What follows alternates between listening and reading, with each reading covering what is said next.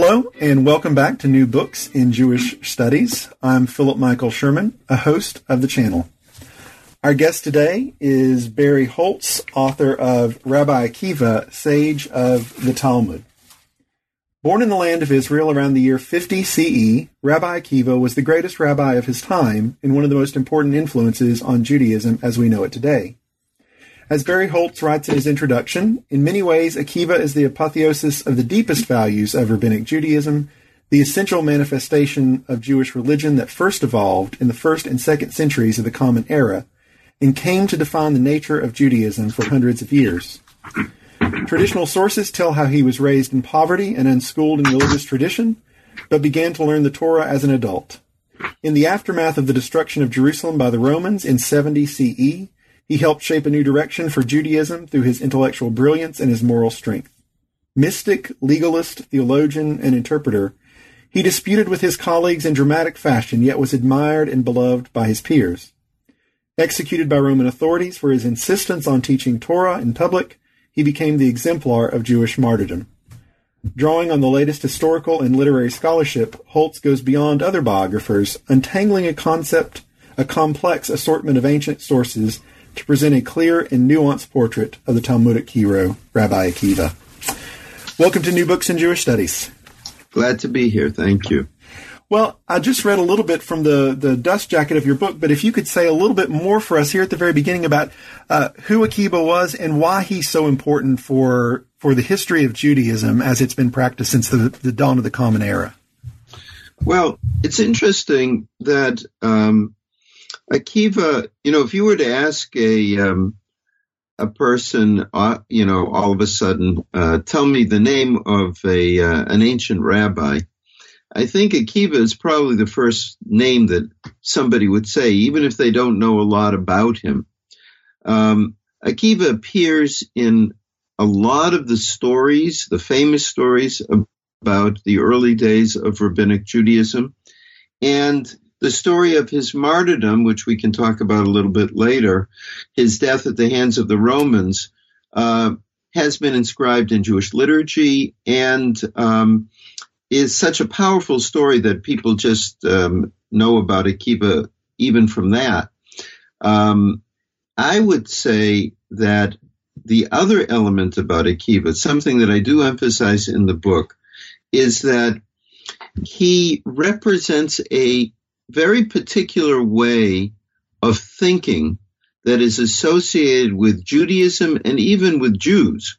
And that is a kind of deep intellectual engagement with text. Now, the text here, of course, is the text of Torah. But that idea that to be a Jew is to be engaged with Torah or engaged with text and engage with it in a very close and careful reading. And I would even say an, a questioning of the text, interrogating the text, not its essential, not interrogating its importance, but trying to, to figure out what the implications of even every word in the Torah is. That's very much associated with Akiva. I don't argue that he invented that because I think he picked up on some earlier traditions about that. But I think that that is one of the things that makes him such a powerful, heroic figure for the rest of Jewish history. Before we get into the, the various chapters of Akiva's life and of your book, you refer to this as an imaginative biography in your first chapter in your introduction to the work. And I wonder if you could say, how, how did that concept guide your use of the sources, of these traditional sources? And why do you think it is so difficult to write sort of a standard biography, particularly with regard to uh, rabbinic texts and rabbinic figures? Yeah, uh, the term I used was imagine biography. I actually like yours better, imaginative biography. I don't want to suggest by that that it's written in novelistic form, but what I what I'm trying to get at there is the the the question of sources of a biography of any figure from the ancient world, and particularly a figure from the Jewish ancient world, makes writing a biography in a more conventional way very difficult, and I would say by the standards of contemporary scholarship, uh, almost impossible. In other words, I'm not trying to claim that I have captured the historical Akiva, whoever he was. Uh, I I am trying to capture the way Akiva was represented in rabbinic sources. And these sources are about his life and about the life of almost any of the ancient rabbis of the what we sometimes call the Talmudic age. Those sources are almost entirely confined to the internal sources of Judaism. That is, we don't have a lot of external sources. We don't have Roman records about Akiva. We don't have his tax records. We don't have uh, him being cited in lots of Roman sources. In fact, the as far as I know, the only time that Akiva is mentioned in an ancient source outside of the Jewish sources is oddly enough in a list of rabbis um, in a in a Bible commentary by Saint Jerome. That's the only source. We don't find there are other rabbinic sources. I think are mentioned. Uh, other rabbinic figures are mentioned on rare occasion in Roman sources, but Akiva is not.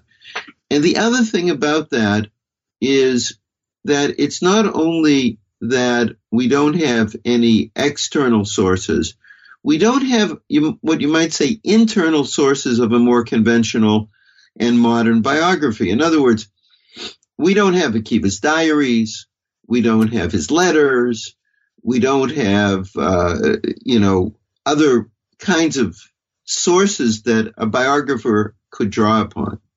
What we do have, and what I was able to uh, tap into, is um, a lot of stories about this particular figure. Akiva is mentioned his name is mentioned over 1,300 times in the Talmud alone. Many of those are in the midst of debates, of course, but he appears in so many stories, either as a central figure or as a an important bystander, that I was able to draw upon those sources and to try to imagine a biography of Akiva. At the same time, I, what I tried very hard to do here was uh, not to go beyond what sources exist and try to stick within those sources and read them, read those stories. The book is almost entirely about the stories of Akiva. I've uh, lately been saying that it's not, this book is not the story of Akiva, it's the stories of Akiva. Um, and um, I try to, you know, uh, cast a kind of literary uh, consciousness onto those stories because they are, um, I think, very powerful and in some ways um, very sophisticated literary creations in, in, which he is a central figure. To stay then with sort of the historical background before moving through the various stages of his his life, uh, you spend a good amount of time talking about the sort of historical framework or background against which we should think about the life of a historical Akiva, even if we can't reconstruct that because of the nature of the sources. Mm-hmm. What what was it about the time period during which he he lived that you think is essential for understanding what the later stories are doing by by narrating his uh, birth or teachings or death? Yeah, uh, that's a good question. Uh, let's let's set the framework here. If you look up Akiva in an encyclopedia, like uh, even a very scholarly one like the Encyclopedia Judaica, um, you generally speaking, they'll say he was born in the year 50 of the Common Era, or around the year 50 of the Common Era. And um, how did they come to that number? because we don't have any outside source actually saying that, or even any internal source within the uh, rabbinic literature. Um, I think really it's a kind of uh, application of arithmetic.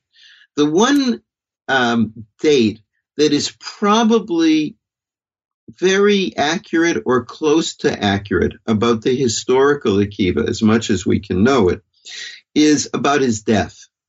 Um, uh, there are some very powerful stories associated with his death, and his death, in all likelihood, came after the end of the unsuccessful Bar Kokhba revolt against the Roman authorities.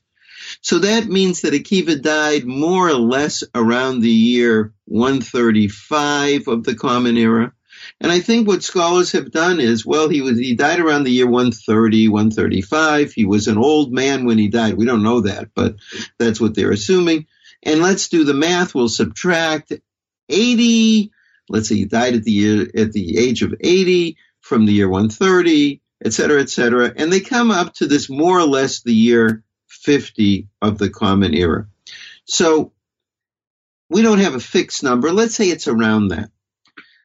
What I stress is not so much the accuracy of the date, but the approximation of a date like that means, in answer to your question, that at that time, um, all of the land of Israel, which later became known as Palestine, thanks to uh, Roman terminology, all of the land of Israel was ruled by the Romans. There's an old history to that I won't go into at this point.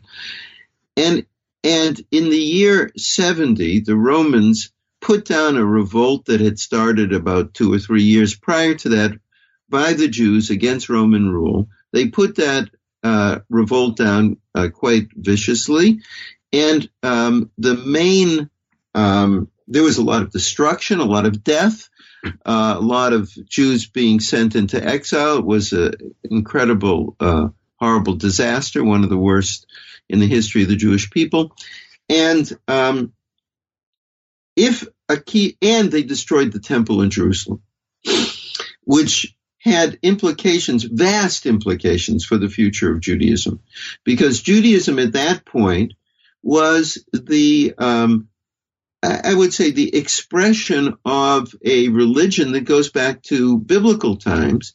Namely, it was very much focused around the, the sacrificial cult which took place in the temple. Those sacrifices they get outlined originally in the Bible and then get expanded in the later commentaries. Um, that was what Jewish practice was focused on. Of course, there was the observance of the Sabbath. There was the observance of eating prohibitions, which we call kashrut. And there were a few other kinds of uh, practices. But the destruction of the temple meant that all of that ritual um, that was focused around the temple had to be reconceptualized, something that didn't happen immediately, but in a certain way, if Akiva was uh, born in the year 50 more or less, he was a young man when the temple was destroyed. So that he lived through this great tragic event. And that must have shaped his consciousness in thinking about what Judaism would be. So I think in terms of the historical context, the fact that Palestine was under Roman rule, a revolt failed uh, to disastrous consequences. Akiva lives, lived through that and lived during a period of continuing Roman rule. Well, to turn to his birth, you argue that there are two major sort of uh, versions of of uh, his early origins, uh, what you would call a, a philosophical version and a romantic version. Can you say yeah. What both of those versions are and, and what different kinds of things they're trying to communicate about the importance uh, of Rabbi yeah. Akiva? Sure. First and foremost, I just want to mention one of the things that's interesting is the uh, the origins of Akiva. I start with that after a chapter about the you know um, historical background. The origins of Akiva we don't have the origins of this figure the way we would have it in a conventional biography written today of a figure within the recent past or even the somewhat distant past. And that is, we don't know anything about his parentage, his ancestors. We don't start the biography of Akiva the way you would start the bio- biography of, uh, I don't know, Nathaniel Hawthorne or Teddy Roosevelt by saying his grandfather was such and such, or even his father was such and such, and his mother was such and such. The only thing we know about his parents, the only thing we know about his parents, is that his father's name was Joseph, Yosef. Akiva ben Yosef is a name the Akiva, the son of Joseph, is an is a name that's used in Talmudic sources. Actually, very few Talmudic sources, only about ten or twelve, is his full name used. But clearly, his father's name was Joseph, and we know that he did not come from distinguished parentage. That's a number of stories like that, uh, where we where where where it's shown that Akiva doesn't come from a wealthy background and doesn't come from a background with a lot of, um, you know, um, status, even if he didn't have wealth. So I begin by talking about the story that, that I call the philosophical story about the birth of Akiva. In this story, a very interesting and kind of uh, beautifully ambiguous story, we see Akiva. He's not a kid it says he was 40 years old and he hadn't studied Torah. And he's standing by a well and he asks a question. What dug this well? It's a natural well. It's not a man-made well. What, what dug this well? And there are people standing around and they quote a verse from the Bible about how water cuts through stone. Clearly water has cut through the stone to create this, um, this well. When I have taught this story, and honestly, when I first confronted this story, it was not a story I thought much about. I probably had read it, but it wasn't until I started working on the book that I started thinking more uh, deeply about this story. I think most people would think that when Akiva asks, you know, who made this well, that it's a it's a theological story. It's a story about, oh, he's going to discover God here. But in fact, it doesn't go that way at all. Uh, it's a much more personal, uh, psychological, and philosophical story rather than a story about God. So Akiva looks at this well and this verse that water cuts cuts through stone, and he said, "I must go now and study Torah." Because the words of the Torah are like iron, and they will shape my hard heart. We know nothing about what was hard about his heart. We only know that seeing this water led him to make a leap to think he needed to go study Torah. And the story continues that he goes and he finds a school teacher and he goes with his son and they start just with the alphabet.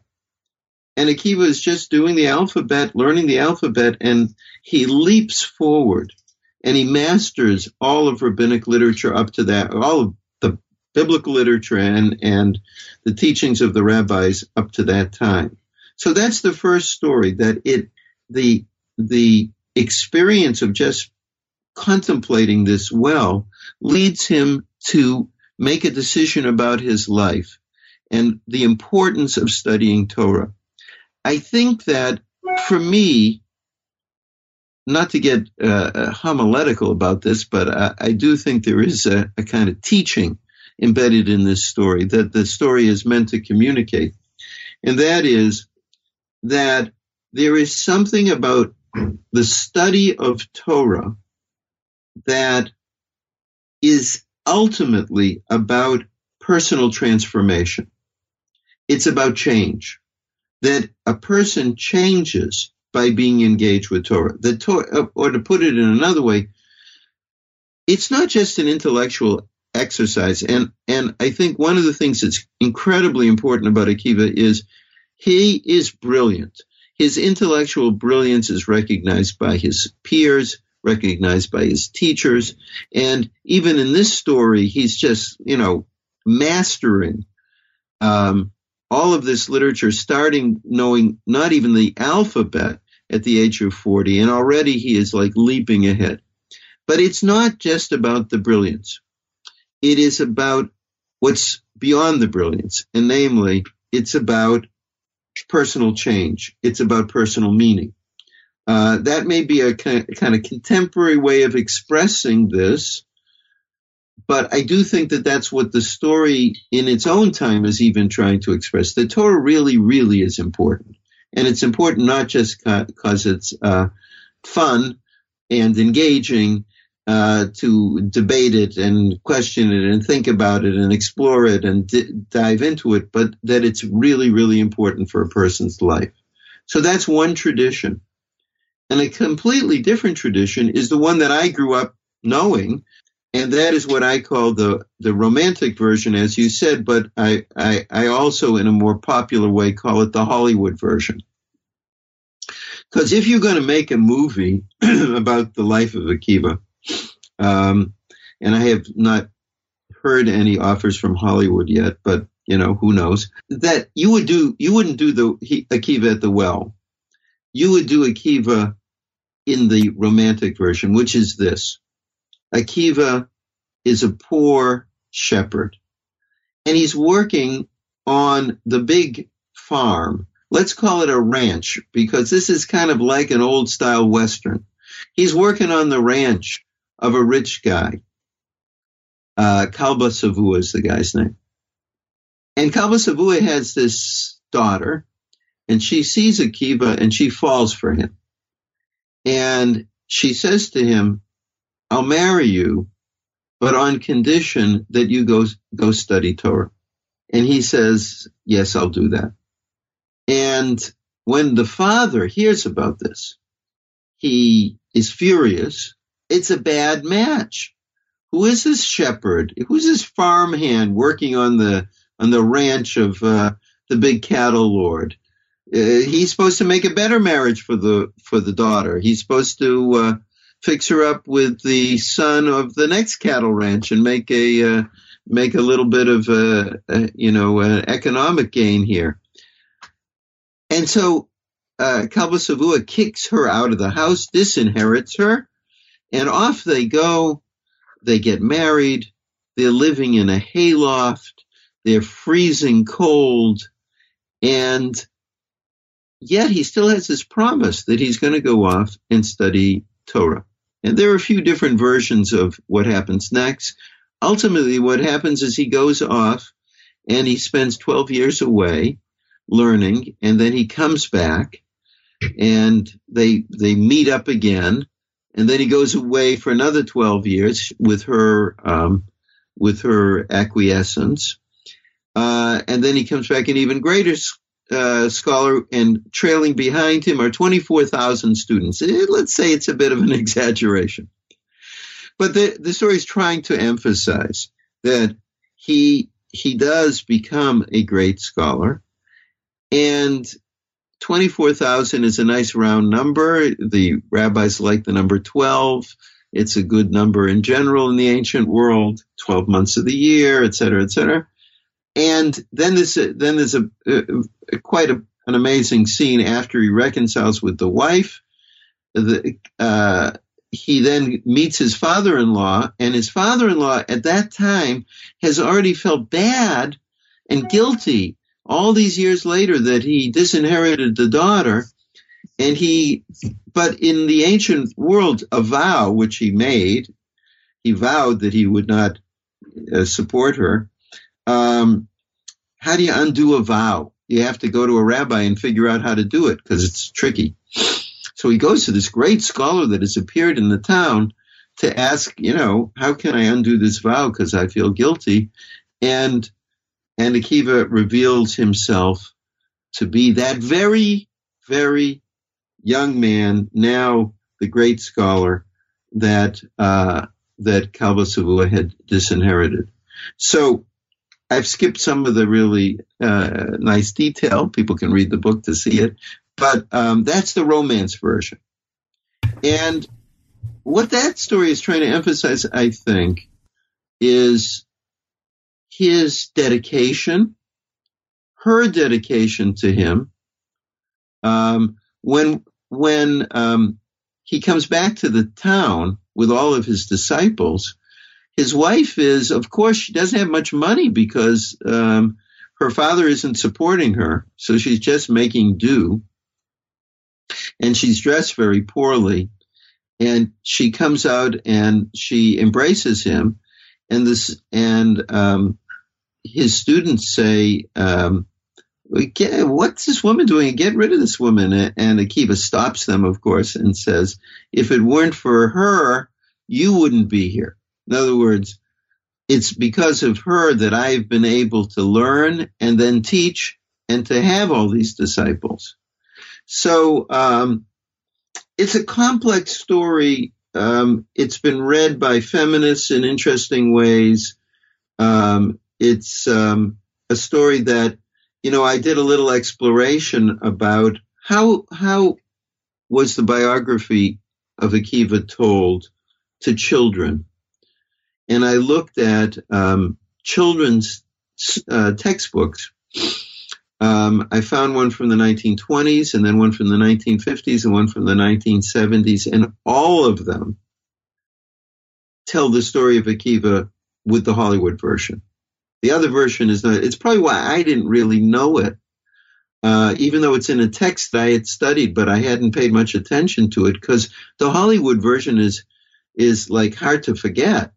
Um, so, um, and I think the two strands, the two different traditions, um, you know, one of the things about uh, that we haven't talked about is um, the nature of these sources, these story sources. Um, it used to be that um, scholars took these so- stories from Talmudic literature about all the rabbis, of which there are many, many stories, not just about Akiva, as kind of historical data but now um, it really people tend to look at them as something else, and you know, as one scholar said, they're didactic stories. They're stories that want to teach something.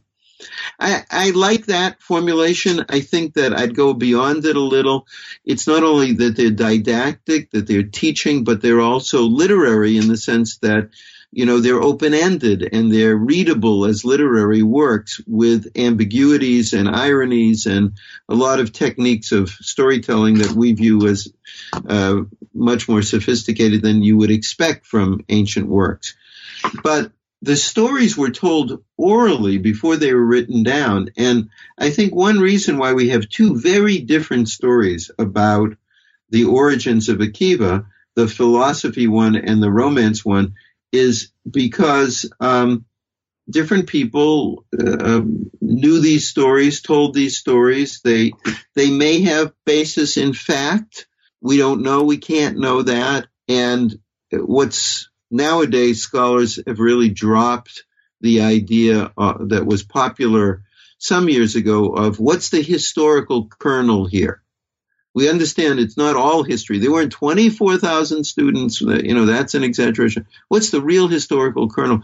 Uh, really, in scholarship in the last 30 years have really uh, dropped that. And people, instead, scholars are saying, okay, these stories were passed down on purpose to try to represent something about rabbinic culture, about rabbinic values, about rabbinic uh, uh, I would say, um, ambiguities about um, things that troubled them. The fact that a guy could leave his wife essentially for all those years, even if, if that's exaggeration, um, I think there's something troubling there.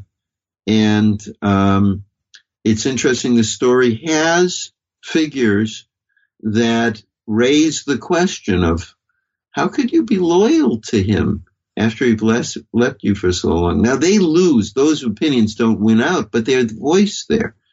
So I think the rabbis do use these stories about themselves and about their culture to express what they cared about most and what they worried about most. Well, perhaps let's transition to sort of another. So Akiva is known as this great scholar, but he's also then known as a mystic. Yes. And he's associated with the development of, of Jewish mysticism. Can you can you talk about the Pardes story and how Akiva figures within that, and what that might tell us about those ambiguities, those uncertainties, that uncomfortable uh, uh, aspect of religious life that perhaps the rabbis are trying to talk about through the usage of a figure like Akiva?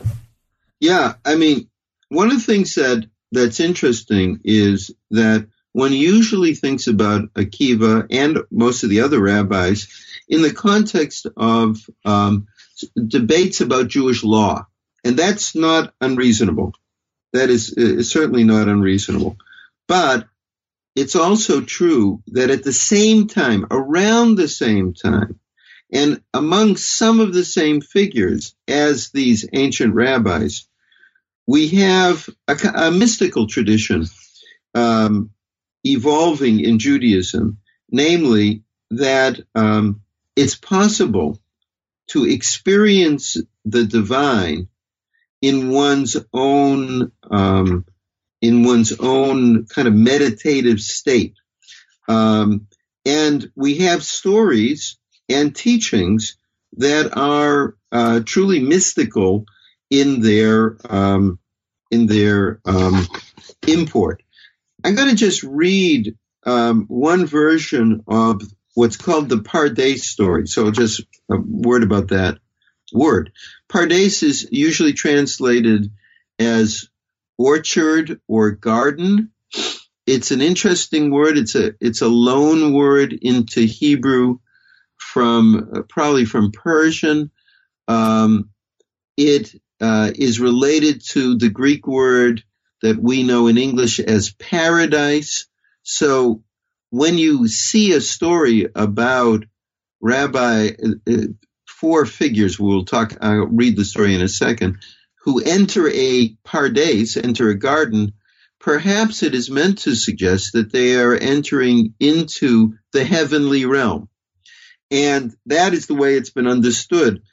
This little story that I'm about to read um, has, I believe, it is said, I haven't counted, but I'm relying what other people have written. Uh, it is said that this particular story has garnered more scholarly ink than virtually any other story in rabbinic literature because it's so um, it's so uh, compelling and confusing. And the greatest scholar of Jewish mysticism of the 20th century, Gershom Scholem, uh, in a famous lecture, wrote about this story as representing a mystical ascent. Um, a report of an actual mystical experience. And it goes like this. I'm reading from uh, the earliest source of this, which is from a source known as the Tosefta. The Tosefta is a um, is a parallel text to the Mishnah, which is the earliest uh, fully composed rabbinic literature. And people like to say the Tosefta are, this, are the things in the Mishnah that didn't make it into the Mishnah. Uh, it's a parallel text, and it's very early. And here, this the the story of the Pardes appears also in the Babylonian Talmud, in the in the Jerusalem Talmud, which precedes the Babylon, Babylonian. But this is considered the oldest version. Four entered the Pardes, the orchard. One looked and died. One looked and was stricken. One looked and cut down the shoots when one went up in peace and came down in peace. Now the now they'll explain who are the one who the four people. Ben Azai looked and died. Ben Zoma looked and was was stricken. Acher looked and cut down the shoots. Rabbi Akiva went up in peace and came down in peace a parable was offered. To what might this be compared? It is like a king's pardes, king's orchard, with an upper chamber built above it. What should a person do? Look, but let him not feast his eyes upon it. Okay, let's just review. Four guys go into an orchard. It's clearly not a normal orchard. Clearly, it has some, the fact that the word pardes is used, you can use the word pardes in normal speech, any old orchard, but I think it's not meant like that. One of those, the first one, and they're all figures um, around the same time as Rabbi Akiva, associates of Rabbi Akiva, you might say. One looked, and that is Ben Azai. He looked, and whatever it was that he saw killed him. Another one, Benzoma looked and was stricken. And that terminology in rabbinic literature means he went crazy. He went mad. Um, there's an amazing story um, about Benzoma. And actually, you know, now that I think of it, um, I wasn't able to put this that story into the book only for the because of space. Um, I I was supposed to write a book that came out around 200 pages, which this does, and instead I wrote a, a manuscript that came out around 250 pages. The publisher said, "Hey, hmm, that's not exactly what we expected," so I cut out some very cool stories that are not right to the point about Akiva, but the story about Benzoma, um, he goes mad, and we have this great story where one of the other rabbis bumps into him and essentially, Benzoma is babbling. And he's babbling like a, a crazy person that I might see out on the streets of Manhattan, and I see plenty of them, babbling about the upper heavens and the waters that touch the heavens and what's the, what's the boundary between the two and can I know the boundary? And the, the rabbi sees him and, and basically says, you know, he, he's crazy. He's off his rocker. And soon after, um, Benzoma um, dies. We don't know how. The first rabbi, the first figure, Ben Azai, looks and dies. Acher. Acher is a Hebrew word which means the other. And it's the nickname for one of the most interesting figures in rabbinic literature. I had a lot of stuff on him that I had to cut out also. Elisha ben Abuya. Elisha ben Abuya is a rabbi who became an apostate he stopped being a believer.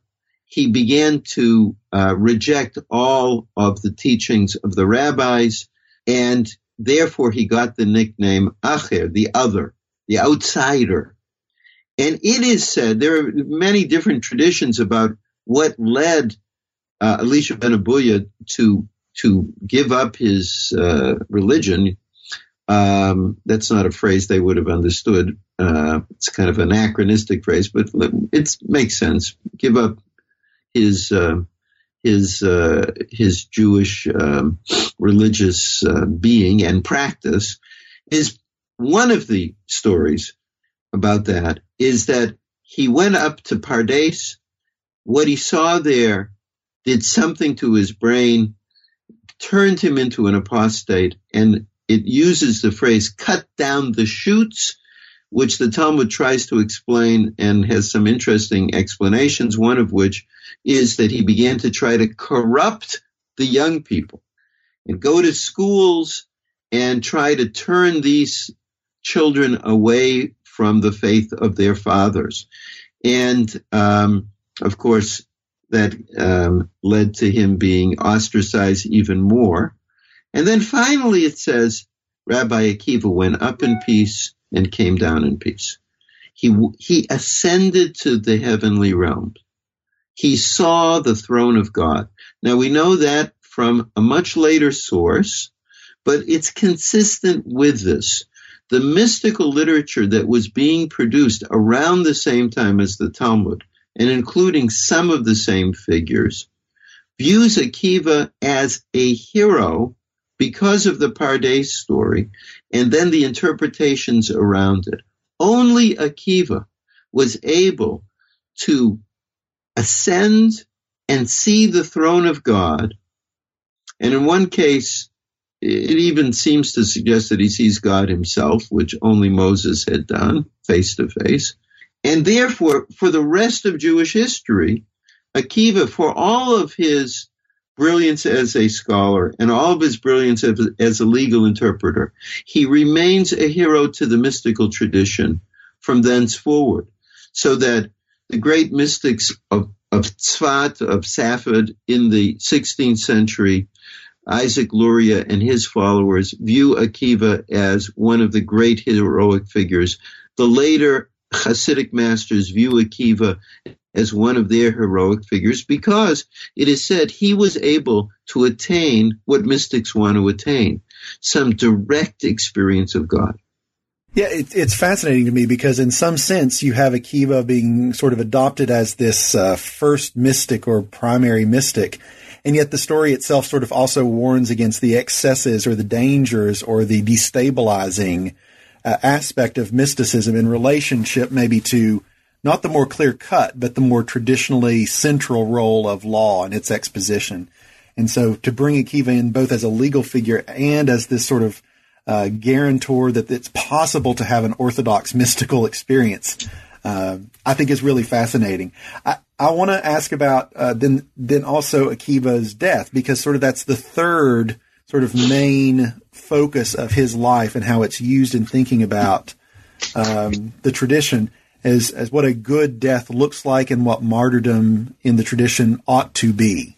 Yeah, you know it's interesting. We're recording this in between Rosh Hashanah and Yom Kippur, and it happens that uh, tonight I'm I'm I'm doing a, a, teaching session about the the death of Akiva, and the reason is because um, in the liturgy for Yom Kippur, one of the things that takes place and one of the kind of powerful highlights of the liturgy is uh, in the service itself there is a lengthy poem called Eila Eskara, These I Remember, which is an early medieval poem based on um, based on rabbinic teachings, and it recounts the death of ten rabbis during the persecutions that um, were initiated by the Emperor Hadrian after the failure of the Bar Kokhba revolt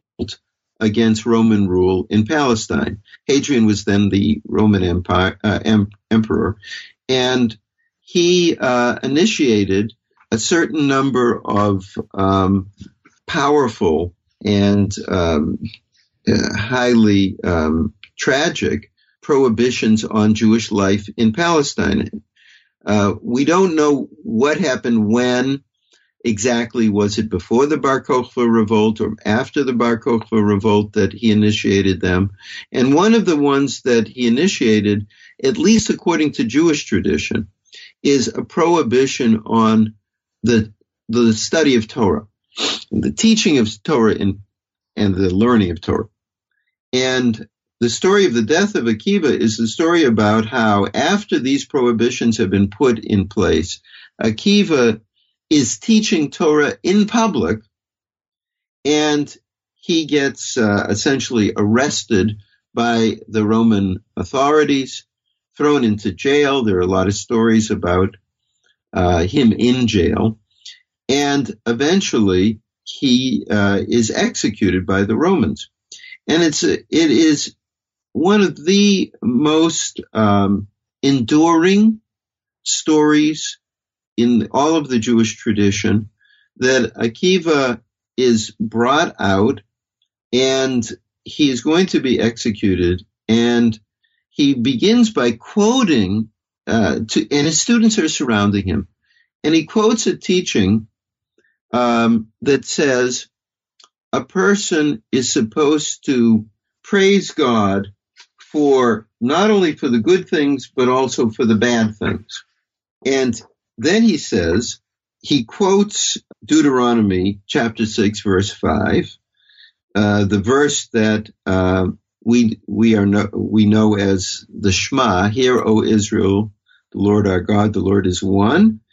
And that begins after that, and you shall love the Lord your God with all your heart, with all your soul, and with all your might. And Akiva interprets those three phrases. With all your heart, even with the parts of yourself that are not entirely good, your your um, impulses, your um, desires. You should praise God with both that those aspects, with all your soul, meaning even if God takes away your life, and with all your might, meaning with all your wealth. Akiva interprets these, and um, then the story focuses on the middle one with all your soul. Even if he takes away your life, even if God takes away your life, you should continue to praise God. So Akiva's in jail and essentially waiting to be executed. And there's another guy in jail uh, near him. It's also a Jewish guy.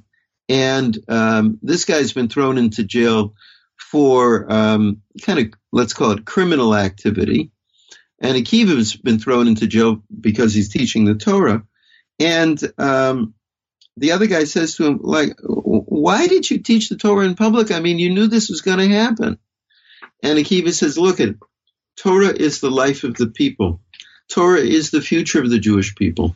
And if I stop teaching Torah, I might as well not be alive. And so they take him out to be executed. And as he is being executed, he is saying the Shema. He is saying these, these verses from Deuteronomy.